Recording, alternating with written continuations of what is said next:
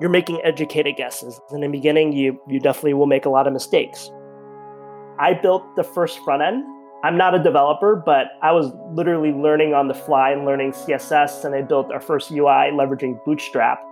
I literally just slapped a bunch of things I found on like GitHub, slapping JavaScript snippets together. Your time, in some ways, as a bootstrap startup is opportunity cost. The more time you waste on a product that someone might not be using, that's wasted time for you. That's potential revenue. My name is Tony Chan, and I'm the CEO and co founder of Cloud Forecast.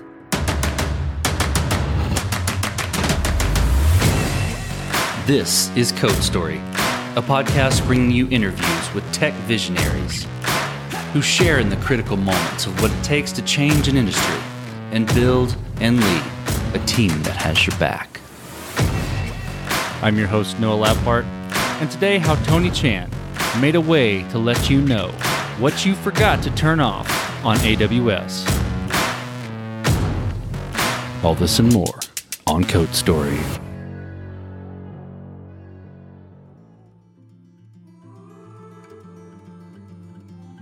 Born and raised in Chicago, Tony Chan grew up in the South Side, a blue collar neighborhood. He was heavily influenced by his dad, who was a first generation immigrant, barely knew English, but started a restaurant. Tony took orders and worked at the restaurant as a kid, sitting on a milk crate, and this really shaped him as an entrepreneur. He's heavily involved in the Chicago Chinatown community, where he's interested in Asian American history. He plays volleyball, specifically an isolated version in the Chinatown community, nine man volleyball, which is super high paced and is played on the street. He runs the Chicago Indie Hacker Crew, meeting up once a month to talk about side projects. And he's a Bulls fan all the way. But he's a hardcore Sox fan, which can be a little controversial in an area where the Cubs are also just as iconic. He and his co founders had experiences at prior ventures where it took a long time to report on cloud cost trends and to know what you forgot to turn off in your infrastructure. After returning from a successful exit three years or so later, they all came back together to build their current venture. This is the creation story of Cloud Forecast. Cloud Forecast is a B2B SaaS product, and the core of it is we help companies monitor and eliminate wasted AWS costs through just easy to understand daily reports for engineers. So we provide a range of just different types of reporting, daily, weekly, monthly, and the reports are very proactive and the deliverable is via email and Slack. And for us, we're very focused on engineers and delivering the reports to engineers in an easy to understand way without them spending too much time and cost. At the core of it, if you're a startup or mid market sized company and you're focused on costs, it's really not going to make your product better right? You're focused on technical priorities, and monitoring costs can be mind numbing. So we try to be proactive by making it quick and simple, alerting them of any cost anomalies, alerting them of any significant increases so they can catch it right away. So that way they're not surprised at the end of the month with their invoice and like, hey, what does this cost, right? What the heck is going on? Oh, for them to forget to turn off something. Uh, I heard a really funny quote the other day, a tweet that says AWS is not paying for what you use, it's about paying for what you forgot to turn off. So we solved that problem for a lot of uh, mid market and startup companies. And then in terms of starting the product, so the idea of this came back in 2012. My co founder, Francois and Casey, I worked on the business side, Francois and Casey worked on the technical side, and we were a fast growing startup at that time in the ad tech space.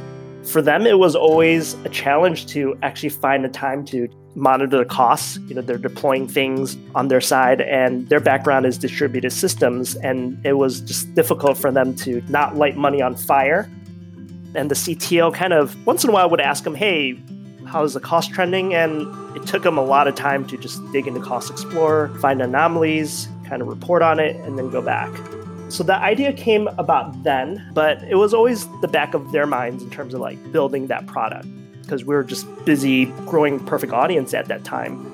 And then finally, we got required in 2014. So we had a successful exit. And we all kind of went our separate ways professionally, but we always kept in touch. You know, there's something about being together, being early employees, and kind of seeing a company through a successful exit. In some ways, just keeps us in touch. And so it's always in the back of Francois and Casey minds like, hey, one day we want to build a startup. We want to do something together. We want to work together again after about three years of or so, um, yeah, I stayed on that company that acquired us. Casey went on his way professionally. Francois went away professionally as well. I think the startup it just crept up on us in different ways, and I think all three of us just missed the feeling of being able to build something from the ground up and solving problems directly for people. So we got together, we formed the company, and just got going on solving uh, AWS cost visibility and understanding for startups, mid-market sized companies on our side. That's amazing. Let's dig into the MVP a little bit. So tell me about the first product you built. So you got the gang back together, you built the product. How long did it take to build and what sort of tools did you use? For us, as mentioned, we are a bootstrap startup. So for us, when we got started, it was nights and weekends or whenever we had the time or the, the mental capacity to do that. So to build our first MVP took about six months or so. And that included building the actual product and using that time to validate and iterate on our product. And we got very fortunate. We tapped into our network to chat with people about their problems, to get feedback on use cases. Uh, we were also pretty fortunate and we recruited Francois's wife, who's also a UI designer, to help us design our reports and email. So we used her to build a lot of our emails and design a lot of our emails. And we just took the first version and we just reiterated over and over and over again, just through our network and through previous places that we worked at.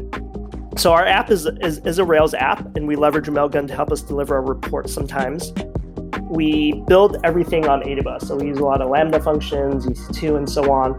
And that's Francois and Casey's kind of domain knowledge. So we, we definitely want to leverage that because there's also a lot of learnings on that. And I just remember I built the first front end on our side I'm not a developer, but I was literally learning on the fly and learning CSS, and I built our first UI leveraging Bootstrap. Just a quick and simple way to build a admin portal for people to log in and just adjust their app. And I remember just making a lot of mistakes. It was a really great learning opportunity. It was really ugly, it was funny because I remember showing them and they're like, okay, Tony, let's do a code review. And we did a code review and they were asking me like, oh, why did this code do this? Why did this code do this? And I'm like, uh, I don't know. It just works. So I think just kind of looking back, it was kind of funny um, seeing that and just, you know, it, at the end of the day, it works. It was not the best way to build it, but, you know, our first version was just very, very hacky. Our focus was just shipping out something as fast as possible. Uh, it sounds like an MVP story. And, and you mentioned you're not a developer, but you developed the front end. So I think that that does make you a developer. You know, I'm just looking back. I literally just slapped a bunch of things I found on like GitHub and Bootstrap and just like slapping JavaScript snippets together and just trying things and things that worked and didn't it was fun, you know. And I was I joked with friends. I was like, "Hey, look, I'm a developer. I'm just googling things." He's like, "Yep, that's like half my life. I just Google things and just learn from others and just take snippets from other uh, code sources." yeah, combine googling with Stack Overflowing, and you have the developer education there. So in, in the MVP, obviously you've got to, you know, build a product and make trade-offs, right? To say, I'm going to build this, I'm not going to build this, or I'm going to use this technology, I'm going to slap something together, you know, like you mentioned. Tell me about those decisions and trade-offs that you and the team made uh, in the short term, and how did you cope with them? So we we have three big competitors in our space. And a lot of them are focused on dashboards, really pretty reporting, really beautiful UI. I think when us doing this as a bootstrap startup, it's easy to look at that and be like, wow, that's what we need to build. For us, we had to take a step back and get some good advice from people and also just have difficult conversation with each other. Like, what do we want to focus on? And if we focus on that one thing, how can we be really, really good at that one thing? And one of the advice that we got from advisors is if you're not focused on this one thing, then you're going to get distracted. You know, I, I often call it a shiny object syndrome where you just get distracted all over the place and you try to replicate what your competitors are doing. The biggest trade off we had to make is like, okay, do we go and do what our competitors are doing and just replicate what they're doing, which a lot of, I feel like, founders often make? Or do we just focus on proactive reporting via email and Slack, right? And understanding what is the pain point that we're trying to solve. The pain point we're trying to solve is saving engineering's time. Engineers often don't want another tool. They're already bound by tons of tools that they're using. So for us, the biggest trade off is like not building those fancy dashboards, not building those beautiful UI and whatnot, but just focusing on proactive reporting via email and also Slack as well, and just being really, really good at that one thing. How, did you cope with those decisions as you were making them? Right, because you know, as a as an entrepreneur, as an engineer, as a creator, you dream big. You have a big vision of what the product can be, but you can only do so much in the short term. So how how did you cope with those decisions? Did you get excited that we're going to go all in on these channels, or or was it like, oh, I can't wait until we can build the whole thing? I think a lot of it was also being realistic with ourselves and what we can do and what we can't do as a bootstrap startup. So that was helpful. I think having our first three customers from our network was helpful because it gave us a lot of feedback and validation of this is what we want. And we don't want fancy dashboards. We don't want another like better cost explorer because that's a lot of information I can get. Think from that, that that's also understanding what your persona is and what problem that we're solving. So that was really helpful to help us cope with that and just having strong advisors and someone to kind of lead us the right way. Brad, who was my former boss and now who's a Y Combinator partner now, he was the one who said, Hey, you need to focus on this one thing and just be really, really good at it. The second you are distracted from not building an email reporting tool that's proactive and alerting and such, then that's when you are kind of going in the wrong direction. You know, just be really, really good at that one thing. So it's like a combination of things that just helped us cope with that and help us really stay focused. We also had each other too, right? Whenever we're like, hey, getting a little bit distracted, we kind of like kept each other in check. So that was really helpful. So you got the MVP built. Tell me how you progressed the product from that point, how you matured it based on you know market feedback or furthering ideas. Tell, tell me more about the product progression. So, if you know Francois, Casey, and I personally, we're very relational people. We love building relationships, and in some ways, that's how we want to build our business. We want to be consistently in relationship with people. And through the relationships from the beginning of our first three customers to our 10 customers, 15, 20, 30, and so on, we are proactively engaging with them and asking them what problems that they're running into, what issues they're running into, what they like about the product, what they don't like about product, and just asking really nosy questions, right? So that's been really helpful for us in terms of progressing the product. It's really tough in the beginning because for us, you know you don't want to waste time right you don't want to build the product you don't want to build a feature that no one uses right and in the beginning it's really tough because you you are in some ways making guesses educated guesses in some ways through your feedback loop. But as you get more customers, as you build more relationships, as you get the opportunity to talk more people, that educated guess becomes tighter and tighter in some ways. In some ways, that's how we progressed our product. A lot of it's just customer feedback, a lot of it's just building relationships. We do sales calls without expecting a commercial outcome right? Even if it's a quick conversation with someone who is an influencer in the space within AWS and ask him, hey, what are you seeing within the market? What are people running into? We see that as a win because that's another data point of how we can mature our product and how we progress our product. So we just chat with tons of people, build relationships, and just learn from people. And then that's the most important thing to mature the product kind of going past that a bit or really embedded in that, how did you build your roadmap? How did you decide this is the most next important thing to build? That's always tough, right? Because, like I mentioned before, you're making educated guesses. In the beginning, you, you definitely will make a lot of mistakes your time in some ways as a bootstrap startup is opportunity cost. The more time you waste on a product that someone might not be using, that's wasted time for you, right? That's potential revenue. So in terms of roadmap, as mentioned, it's it's a lot of community focus. In the beginning, we made a lot of mistakes of building things and then showing people, right? And in some ways, it kind of creates a false sense of positivity. No one's to be like, oh, that sucks you know, especially if you spend time building it and like, oh, they won't give you objective feedback in some ways. Instead of asking them, what do you think about XYZ? We ask them more about their day to day. Like, what are they doing? How are they solving X, Y, and Z problems? How are they solving cost modeling problems?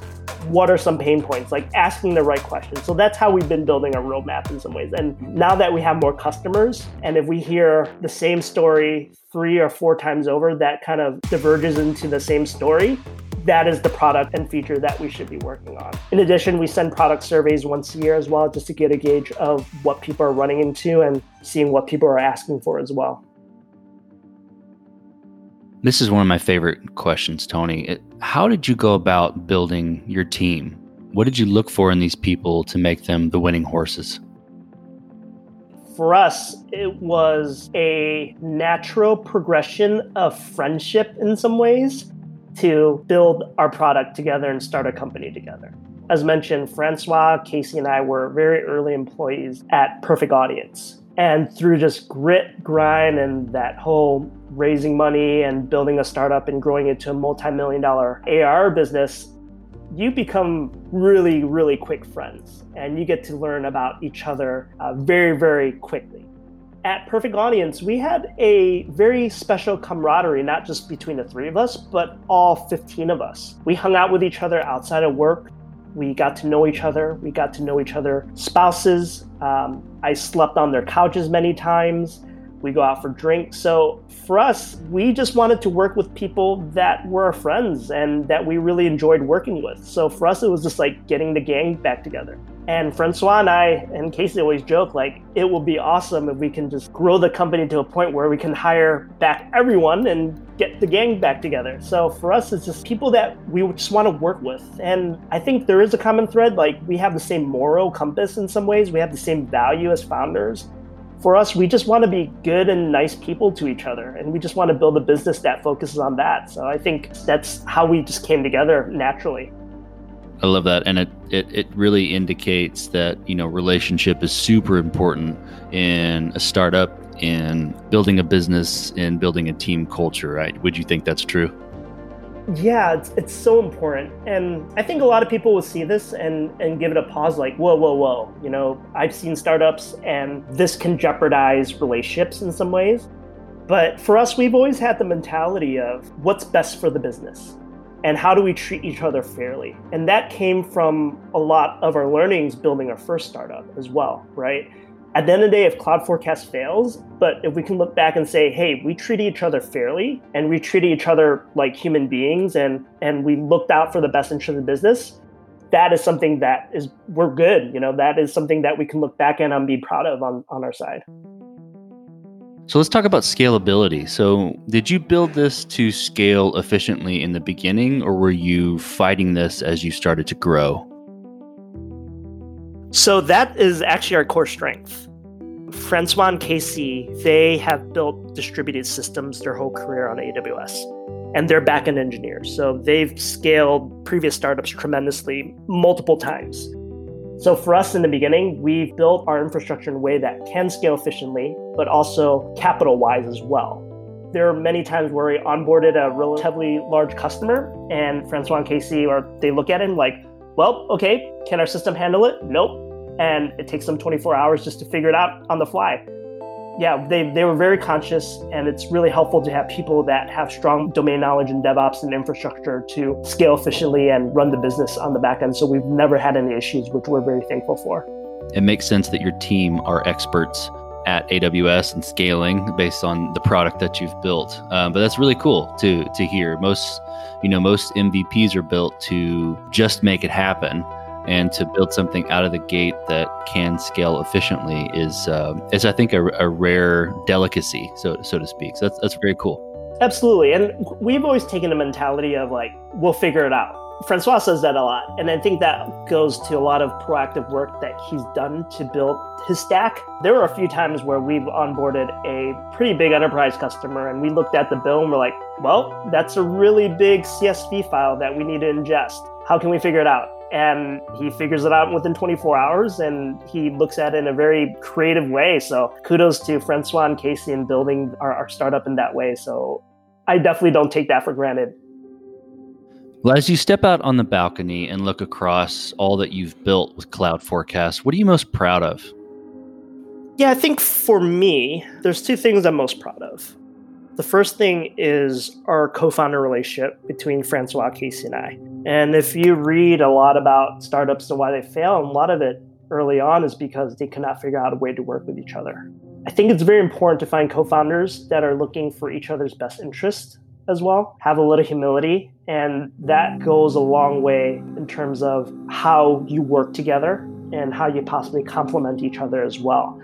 It's helped us get through a lot of difficult conversations that we probably might not agree on. The great thing, though, is the fact that we look out for each other's best interests and maintain a really strong relationship in some ways it has helped us find middle grounds in, in terms of like founder conversations, equity, how we treat customers as well. So in in that same token in some ways, it's also relationships that we built outside of our co-founder relationships.